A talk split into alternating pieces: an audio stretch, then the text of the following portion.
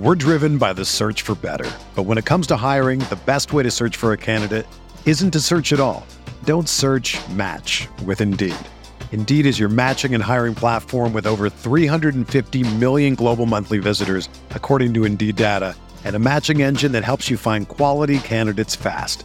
Ditch the busy work. Use Indeed for scheduling, screening, and messaging so you can connect with candidates faster. Leveraging over 140 million qualifications and preferences every day, Indeed's matching engine is constantly learning from your preferences, so the more you use Indeed, the better it gets. Join more than 3.5 million businesses worldwide that use Indeed to hire great talent fast. And listeners of this show will get a $75 sponsored job credit to get your jobs more visibility at Indeed.com slash BlueWire. Just go to Indeed.com slash BlueWire right now and support our show by saying that you heard about Indeed on this podcast. That's Indeed.com slash BlueWire. Terms and conditions apply. Need to hire? You need Indeed. Fires downfield to Ja'Marr Chase. He's got it. Wow. Takes it all the way. DJ Moore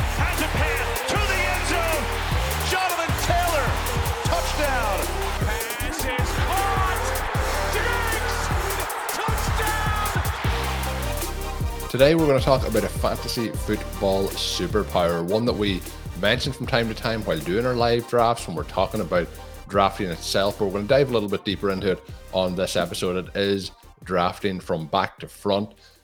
I remember, Shawn, when I started out drafting, and obviously you're drafting longer than I have, but back in those early days, you know, and, and this is when it comes to, I guess, more casual players still, I'm sure, those first you know two rounds three rounds or what everyone used to focus on with mock drafts with so on and so forth. I remember used to be able to do mock drafts on a number of different websites but you would have like three rounds done and then half the draft that was doing it along with you would just drop out. It was like they had their first three picks and that was they knew if they were going to win or lose their entire fantasy season based on that. But obviously uh, my approach has adapted over over the years thankfully. But when we look at what we are trying to achieve in a lot of these drafts. We talk about the roster construction, how we want the team to look at the end. What happens if you start your draft in a certain way? And obviously, if you start it in a certain way, that's going to lead you to kind of need to finish it in a certain way to get to that roster construction. So there's a, a huge amount of pieces that go together to make that draft puzzle. And this is something that we've talked about, as I mentioned, quite a bit, but I think is very, very valuable. And um, I'm looking forward to diving into it today. I am as well. And I really enjoy the fact that it's one of your favorite topics every season. And it's a big part of what you like us to work through when we're building out our approach. We obviously draft an underdog. We draft in multiple tournaments over at the FFPC with the Superflex tournament and the regular best ball tournament there. The three formats have very different elements to them and the opportunity to kind of prepare for that and to work backwards through it and to understand what positional allocations you're going to need, but not just the positional allocations, but what it means when you're taking players in certain areas. If you're spending a lot at quarterback in one team or one format, how you would balance that out. We're going to work through all of the different scenarios that you might face kind of as, as we go through this episode.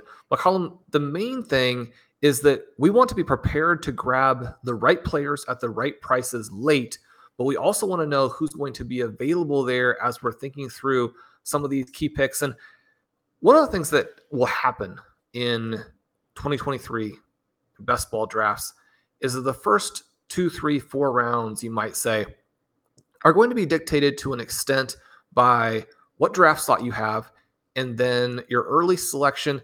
The, the picks are going to really build off of each other until you then have a thesis for your draft that's based on who you selected early.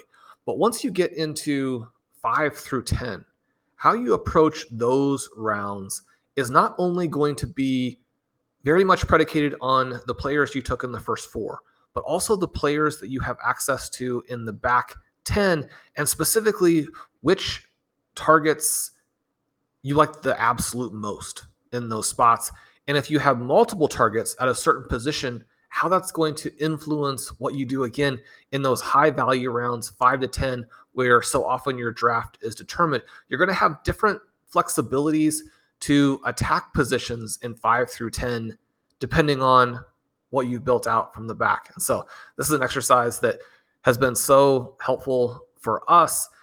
And not just in terms of being prepared for the draft itself, but I think also thinking creatively in terms of what is this specific season going to be like? Last year, for example, Geno Smith was a big part of our superflex strategy. This year, who are we seeing late and how is it going to influence the types of builds that we might do? Now, doesn't mean that we're going to pick the same players and do the same build in every draft. But if you're thinking, okay, I'm going to go balanced a third of the time, zero RB a third of the time, running back heavy or hyper fragile a third of the time.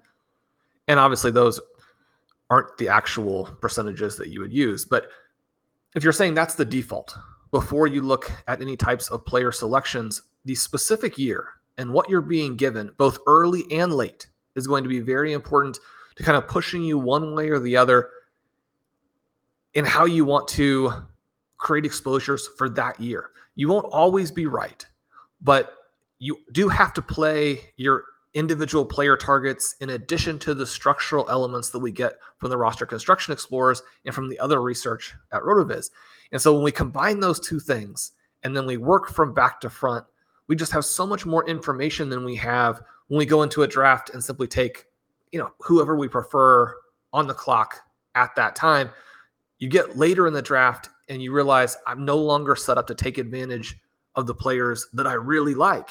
And you know, perhaps if you do a bunch of drafts, you'll come to it naturally, but you can get a big jump start on it and you can start having that evolution and improvement of your teams that you're selecting much earlier in the process if you go through this preparation.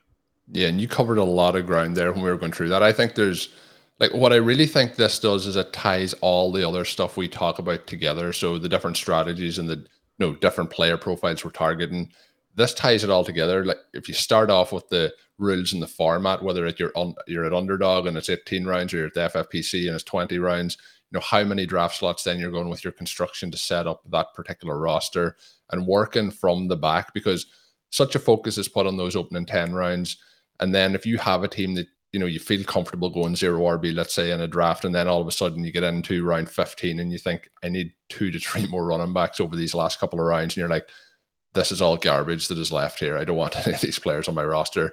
So you need to plan it out. Likewise, if you go with a hyper fragile approach, you take those three running backs. You also want to know what wide receivers are going to be available, what tight ends, what quarterbacks, because you, you're trying to find an edge on the rest of the draft. You're not just doing it for the sake of doing it. And I think then, Shawn, when you look into how to do it after you've kind of gone through where the ADPs are, something that we tend to do before our drafts is you know grab those ADPs from the RotoViz tools on the website, but kind of filter them out by your targets. So you're not going to want to draft all 12 players in every round, no matter what draft strategy you have. There's certain players, if you're listening to our shows, you'll know that we're not really drafting in 2023. We didn't in 2022, for example when you have those players' names filtered out, it's going to give you an idea of, oh, in round 16, 17, you know, I have two or three quarterbacks that I'm interested in there. If you haven't done it, I have, you know, a number of running backs, wide receivers, tight ends, and it's going to kind of give you an idea of what the options are available. Where it becomes really advantageous, Shawn, is, you know, sometimes we have those decisions, and you mentioned after those first four picks in rounds five through 10, and you're thinking, yeah, I, I can go for this tight end, or I can go for this quarterback, or I can go for this wide receiver but it's kind of weighing that up versus what is that going to cost you when you get to the 14th round? Who is the alternative option to fill into that roster spot? And I think that is the biggest part that it helps me with is when we're live on the clock in these drafts that we're making a decision between a running back, a wide receiver, a tight end. We did it in our recent draft where we were looking at which tight end options to take. And, you know, for example, we like Sam LaPorta, we like Trey McBride, we like Michael Mayer. There is options a little bit later Whereas maybe there isn't those options if you're getting to the end of a tier at running back or at wide receiver or at quarterback in those areas. So that's where I think it becomes so advantageous. I don't know if there's any parts that I, I missed there that you would add in, but I, I just feel like when you take all the different parts that we talk about throughout you know all the RotoViz content, whether it's written or whether it's audio or video. I feel like it's kind of the glue for me that ties it all together. When I'm trying to visualize how the draft board is going to look and, and how those pieces move in the, the later rounds in particular to make those more informed decisions earlier in the draft. And we know that when we're drafting in 2023 in Underdog and FFPC in these big best ball tournaments, we're looking to build teams that have been successful in the past. And the roster construction explorer can tell us that we're looking for the types of correlation plays that will amplify those decisions in the postseason and allow us to get through the tournaments.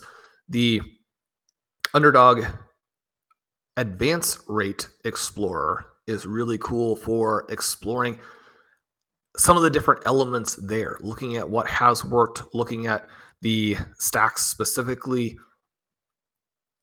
And when you're thinking about different player combinations that you can go with, if you investigate what has happened in the past, and in some cases, the results are actually very surprising, it gives you sort of a, a broader feel for what you might have in store for you, as opposed to looking at it from a very big picture. One of the things that's always helpful for me when I drill down through historical examples of player seasons is it just allows you to let that information sink in in a way that it doesn't when you put all of those seasons together and you look at them and aggregate and you understand okay on a percentage basis this is what works. But you can make some more fine-grained decisions when you're exploring so many of the individual outcomes, but also then keeping them in mind or keeping them within the broader picture.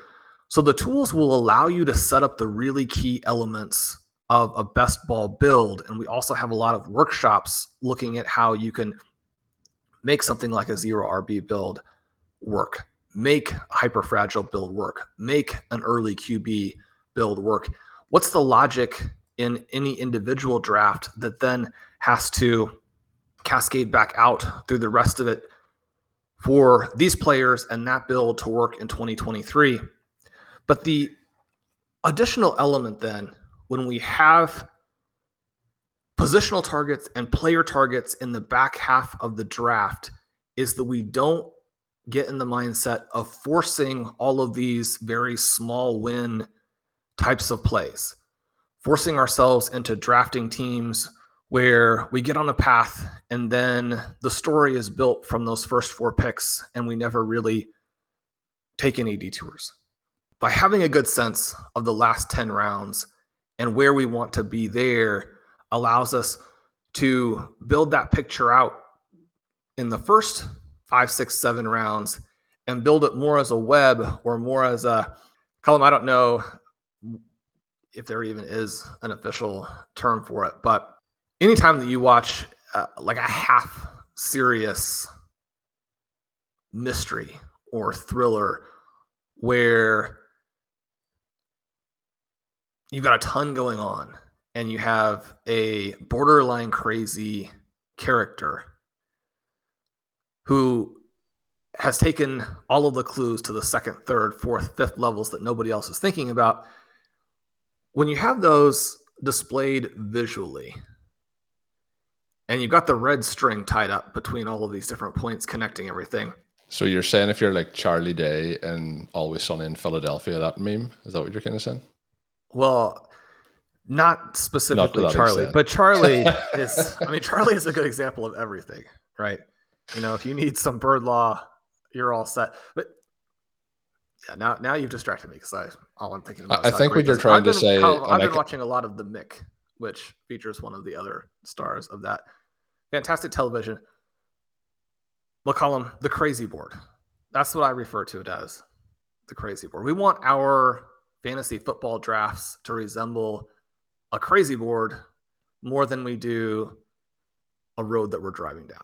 We might have some like Iron Man fans or you know comic book fans here. It might be like one of those you know screenshots. We'll take it up to a fancy level where you know you can move things around with your fingers and put all the pieces into place let's think of it like that, where you can move your first and second round picks in, you can sprinkle things around and uh, get the ideal roster construction at the end. Oh, you want a multi-dimensional holographic crazy yeah. I like yeah, it. something like that. Like maybe it. even so I, i'm trying to do like the Doctor Strange hand signals and all. You know, you can move stuff around and pull it into different dimensions. So that's what we're hoping to do with our draft. It's you know a complete uh, So the 5D Rotoviz experience. overtime draft experience 2023 World Championship. Th- that, that's what we're trying to do.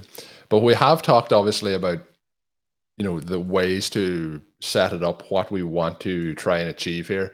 But then it gets into the the player side of it. I think, though, Shawn, when you were talking, and I didn't mention this earlier, I think what it also avoids you doing is making.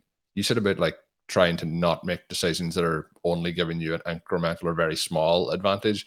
It also stops you from, and I see this in a lot of drafts, and there's drafts that get sent to us from listeners, or I look at draft boards on Twitter, and what I can see is, you know, somebody will say they did a hero RB or a zero RB draft, but you can see when it gets to round six, round seven, where the panic maybe sets in, and some people go ahead and be like, I have to get that running back now, or I have to get a, an extra quarterback at this point, and it kind of throws the entire draft kind of out of the way that they're trying to achieve it after those first four or five picks. I think knowing the options that are coming late also give you the edge of not panicking when those decisions are on the board. There's times where you know you're you're looking to really stock up at the wide receiver position and, and maybe you stop two wide receivers too early in those opening 10 rounds and you end up with six wide receivers through 10 rather than eight wide receivers. And the reason for that is you get to a point and you're like, well, all these wide receivers are going to be the same between round eight and round 15, but we know that simply isn't the case. There's only certain players you're going to target in those specific rounds. And I think it helps avoid you making those mistakes. But I think then as we go to progress through that, what we can do is look at some of the potential targets for us doing it this year. And Shawn, it doesn't have to be fancy when you're setting this up. People can do this with a, a notepad and a, a piece of paper if they want. We tend to do it in Excel spreadsheets because it's very hard for me to, you know, post a, a piece of paper to you pre- pre-draft to make sure that we're on the same page literally, but we do it through Excel spreadsheets. So setting Colin, you're, the- you're pulling back the curtain and letting people know it's not actually a crazy board. well, it is. It really is a crazy board. I just like to call crazy boards Excel spreadsheets. That's what we, you know, I don't want to give away, Shawn. We don't want to give away the, uh, you know, the incredible tech that we have here behind the scenes. we don't want to set people up for uh, false expectations of what we're the only people that can have the crazy board. But when you are doing it, obviously picking out those names, and it makes those round by round decisions for me much much easier. And it's as simple as having twenty lines on an Excel spreadsheet that have those targets on it to start off with, but you will get more and more used to it um, as you obviously draft through it. But starting from around 17, 18, Shawn, you did an article recently that is up on rotoviz.com looking at some of the potential options in those late rounds based on underdog ADP.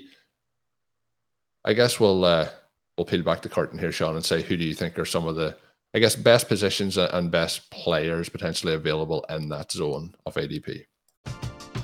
We're driven by the search for better. But when it comes to hiring, the best way to search for a candidate isn't to search at all. Don't search match with Indeed. Indeed is your matching and hiring platform with over 350 million global monthly visitors, according to Indeed data, and a matching engine that helps you find quality candidates fast. Ditch the busy work. Use Indeed for scheduling, screening, and messaging so you can connect with candidates faster. Leveraging over 140 million qualifications and preferences every day, Indeed's matching engine is constantly learning from your preferences, so the more you use Indeed, the better it gets. Join more than 3.5 million businesses worldwide that use Indeed to hire great talent fast. And listeners of this show will get a $75 sponsored job credit to get your jobs more visibility at Indeed.com slash Blue Wire. Just go to Indeed.com slash Blue Wire right now and support our show by saying that you heard about Indeed on this podcast. That's Indeed.com slash Blue Wire. Terms and conditions apply. Need to hire? You need Indeed. Another day is here, and you're ready for it. What to wear? Check. Breakfast, lunch, and dinner? Check. Planning for what's next and how to save for it? That's where Bank of America can help. For your financial to-dos, Bank of America has experts ready to help get you closer to your goals. Get started at one of our local financial centers or 24-7 in our mobile banking app. Find a location near you at bankofamerica.com slash talk to us. What would you like the power to do? Mobile banking requires downloading the app and is only available for select devices. Message and data rates may apply. Bank of America and a member FDIC.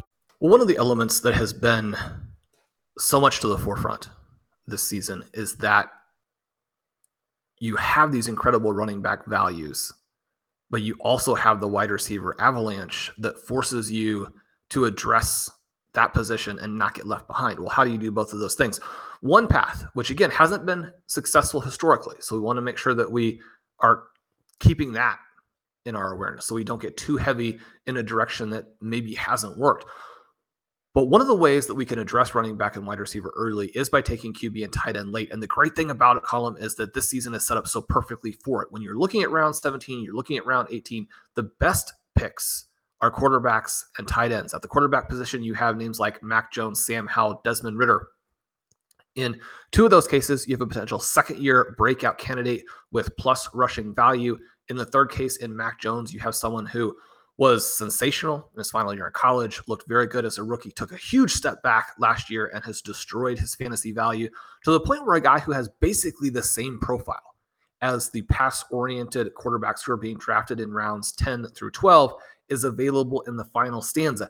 Now, that's relevant not because Mac Jones is going to necessarily win you a league or win you a tournament. But when you're getting that kind of value, when you're thinking through, well, do I want to take a QB window guy? Do I want to take a Jared Goff? Do I want to take a Geno Smith? Do I want to take less exciting players like Aaron Rodgers or Matthew Stafford versus taking the guy who might be on the way up, as opposed to in some of those cases, names who are on the way down? Yeah, if they were exactly identical, then you probably wouldn't have that gap in price. And yet the upside, I think, is really skewed to the cheaper option. So that's a reason why we might look at the history and say, QB window, this is what has worked. And yet, if we're being given these specific names, we want to take advantage of it. QB late is an option. The other thing there, we have some tight end targets in Michael Mayer, Trey McBride, and Hunter Henry. Colin, we had a lot of fantastic draft experts on OT during NFL draft season.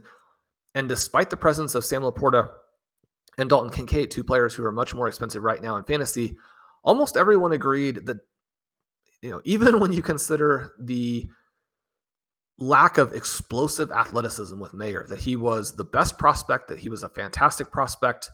You're getting him in the very last round in many cases, definitely 16, 17, 18, because of that fit with the Raiders. And yet the opportunity there might be as good. It's going to depend a little bit on Jimmy Garoppolo and if he is healthy, if that offense is functional. But you have him, you have Trey McBride as the secondary breakout player. Again, Trey McBride, one of the most athletic tight ends in the NFL. So if you're chasing athleticism, he's a guy you can do it a lot less expensively with than some of the names, again, in that 10, 11, 12, 13 round range. And Hunter Henry doesn't usually get drafted in underdog. And yet the drumbeat out of New England is that this offense is going to feature Henry, Gesicki, and Tyquan Thornton as a possible breakout. When we're looking at Mac Jones late, then we want to also be looking at the names that we can put with him. They may be the cheapest offense in the entire fantasy space at the moment to stack up. It really is. And in part, you're getting that because JuJu Smith-Schuster is pushing the rest of those players down. And I mean, Juju, if he can actually go out there and play and if this offense functions, he's going to score some points simply because, I mean, they've paid him if they start him. And if Mac Jones plays as well as we expect, there are going to be some points. But you look at what he did last year with Kansas City and you look at the fact that, I mean, he just can't stop those knees from swelling. And if that's the case, if he can't really practice, if he's not explosive, and he's going to miss some games, those are three separate elements that knock him down and create opportunity. His presence on the depth chart is giving you great prices on the rest of the guys. Yeah. So first off, what we did there is top position in terms of the players available. Quarterback and tight end are available in those last two rounds at 17 and 18. There's a number of running back options that Shawn mentions in the article. Check that out. That he, you know, given that information. So there is running back still available. But Shawn, as we go through this, there'll be a theme. As I say, what the top position is in those rounds. There's a lot of running back options from rounds nine through 18 particularly between 16 and that round nine, that people can go if you're looking to stack up on those wide receivers early on in your drafts. So r- rounds 15, 16, Shawn, running back being the priority position based on the players available. Who are some of your favorite running backs. And I will mention two kind of honorary wide receiver names. One of those that we we t- we talked about both of these guys actually in a recent RotoViz Overtime podcast. Shawn, you had an article about the wide receivers going in the the later rounds that were the best kind of profiles to target. That is Curtis Samuel and Shakir. But even with those two names, still giving you the options at the running back position. And the one other thing that this does is it helps you be prepared for your draft because you may be thinking this is the draft where I'm going to go and get these wide receivers late. But if there's only two targets in those two rounds, being Samuel and Shakir, you need to know what you need to do if both of those guys go off the board and let's say the 15th round before your pick or in the, in the 14th round. It gives you time to, to make those adaptations by knowing who you're looking for in all these rounds. But Shawn, running back again, the priority in those two rounds, who who are you trying to target? And I know one of these guys you think is is gonna is gonna do big things this year. Yeah, and you mentioned the two receivers. If you have gotten locked out at the number of receivers you need early, so maybe you only get four in the first seven as opposed to getting five or six. Maybe you only get five in the first 10 as opposed to getting six or seven. You've got some options here, but as you mentioned, Colin, when there are just two, that means you have to be prepared to reach, which is going to cost you some overall value at least relative to ADP, maybe not in relation to your rankings. And you want to keep in mind, you know, how much rankings value am I getting in these drafts as well? We look at the running back position, and it's going to give us more opportunities to have a hit because we're not going to need to reach in quite the same way. So we have Tyjae Spears, we have Chuba Hubbard, Chase Brown, and Ty Chandler. Very athletic players, guys who can make the big play and can put pressure on some of the other members of their running back groups because they have that big play ability. Spear is someone who is likely to get a bigger workload behind Derrick Henry than running backs have gotten in the past. They claim to love him. He's someone who was absolutely extraordinary last year in college. People tend not to think of him at the actual level that he is because of Henry and because of some of the things people talk about with his knees. But when we think about his knees, you're really looking a couple of years down the line. We're trying to win right now in 2023. We want to get him on the back end of some teams. Hubbard, a player who, if he hadn't gone through this period where he had some injuries his final year in college, gets knocked down in the draft, then you no longer have the draft capital with you. You have a little bit of an unfortunate rookie season and it changes the outlook on him in a way that perhaps similar talents like a Najee Harris or a Josh Jacobs didn't have the perception change or change nearly as quickly because they were overdrafted. So I'm going to say Hubbard is the same level of talent. He played extremely well last year. He and Miles Sanders are very similar. They're going to run the ball a lot. Make sure you get your Hubbard exposure. Chase Brown, a player who could benefit from all of the weird things going on with Joe Mixon. Now, the issue with Brown is that he could be the third string guy behind Trayveon Williams. And if they actually do something like release Joe Mixon, or if there's a suspension issue com- that comes up, they probably add another back. And so you have to be aware of that when you're thinking Brown and thinking Trayveon. But those names, players who could come out and do at least some of what Samaj P. Ryan did for him last year. And then Ty Chandler, we've got some articles up on him at the site. Make sure to check those out. Ty Chandler, the best athlete in that backfield. That's going to matter for the Vikings. Moving on to the wide receiver targets, I kind of had to promise to be some wide receiver targets, Shawn, going on in the list here. And this is kind of the final tier. Once you get past these guys, there for me, there's not a huge amount left. There's two of them. The first two names I'm sure you're going to mention are, I think, a tier ahead of the, the second two names. Be interested to get your thoughts on what will separate them. But rounds 13, 14 after this at wide receiver, it is it is very, very bleak in terms of what you're searching through. It really is just those other two names and Samuel and Shakir that you're really looking to target. So 13, 14, Shawn, wide receiver is the priority. The other player that's in here that can be a priority based on if wide receiver is not the need for your roster at that point is our boy Sam LaPorta is there. But who are the wide receivers that we're we're trying to dive into in this range? Yeah, so we do have one little area that works. So if you miss, then you're going to wait. You're going to try and hit the guys in this juncture of the draft. There still aren't a ton, and these players will go early. So one of the things we want to also be thinking about is that we're talking about late round picks. We know that ADP is going to be locked in a lot less. So when you're drafting in those first five, six, seven rounds, it's not that a player won't go around early. That does happen from time to time. But we know that ADP is going to lock those guys in and you can build out with some degree of confidence. When we're thinking about the late rounds, we want to know the names, we want to know the areas, and also we want to be ready to pivot because the guys could go early. So the first two names, Marvin Mims, Tyquan Thornton, in the drafts that I do, they often go very early. They might not get down to you at ADP. You want to understand the general needs of the room that you're in and whether you're going to have Mims and Thornton pulled up as sort of the last guys of a big run, or if they're going to continue to fall, they're going to get to ADP, maybe even get beyond ADP. The other two names there, Rashid Shaheed is someone who, as a rookie for the Saints, was pretty extraordinary on a per route basis. I encourage anyone who's interested to pull up the stealing signals tool and check out some of his peripherals, especially in a world where you can never really count on Michael Thomas if this team becomes very straightforwardly Chris Olave and then a target vacuum, Shaheed is the guy who probably fills that. And if he fills it, he's demonstrated that he might be one of those you know, steal of the draft kinds of players. When we're looking back five years from now and you're looking at 2022 draft, thinking who was the biggest steal, it might be Shaheed. And then Van Jefferson is an interesting volume based play, someone who put up some decent numbers in 2021 and is likely to flourish if the Rams are competent, which I think is likely when you have Sean McVay and Matthew Stafford. It's not guaranteed with the issues that they have from an offensive line perspective with the overall depth problems that they have. Colm Tutu Atwell was one of the names that we talked about in a recent show as the five late options. So when you're talking about round 18 and beyond, but if Jefferson drops here, he's someone I'm not trying to get a lot of exposure to, but he does give you a little bit of a floor play in this range when you're desperate.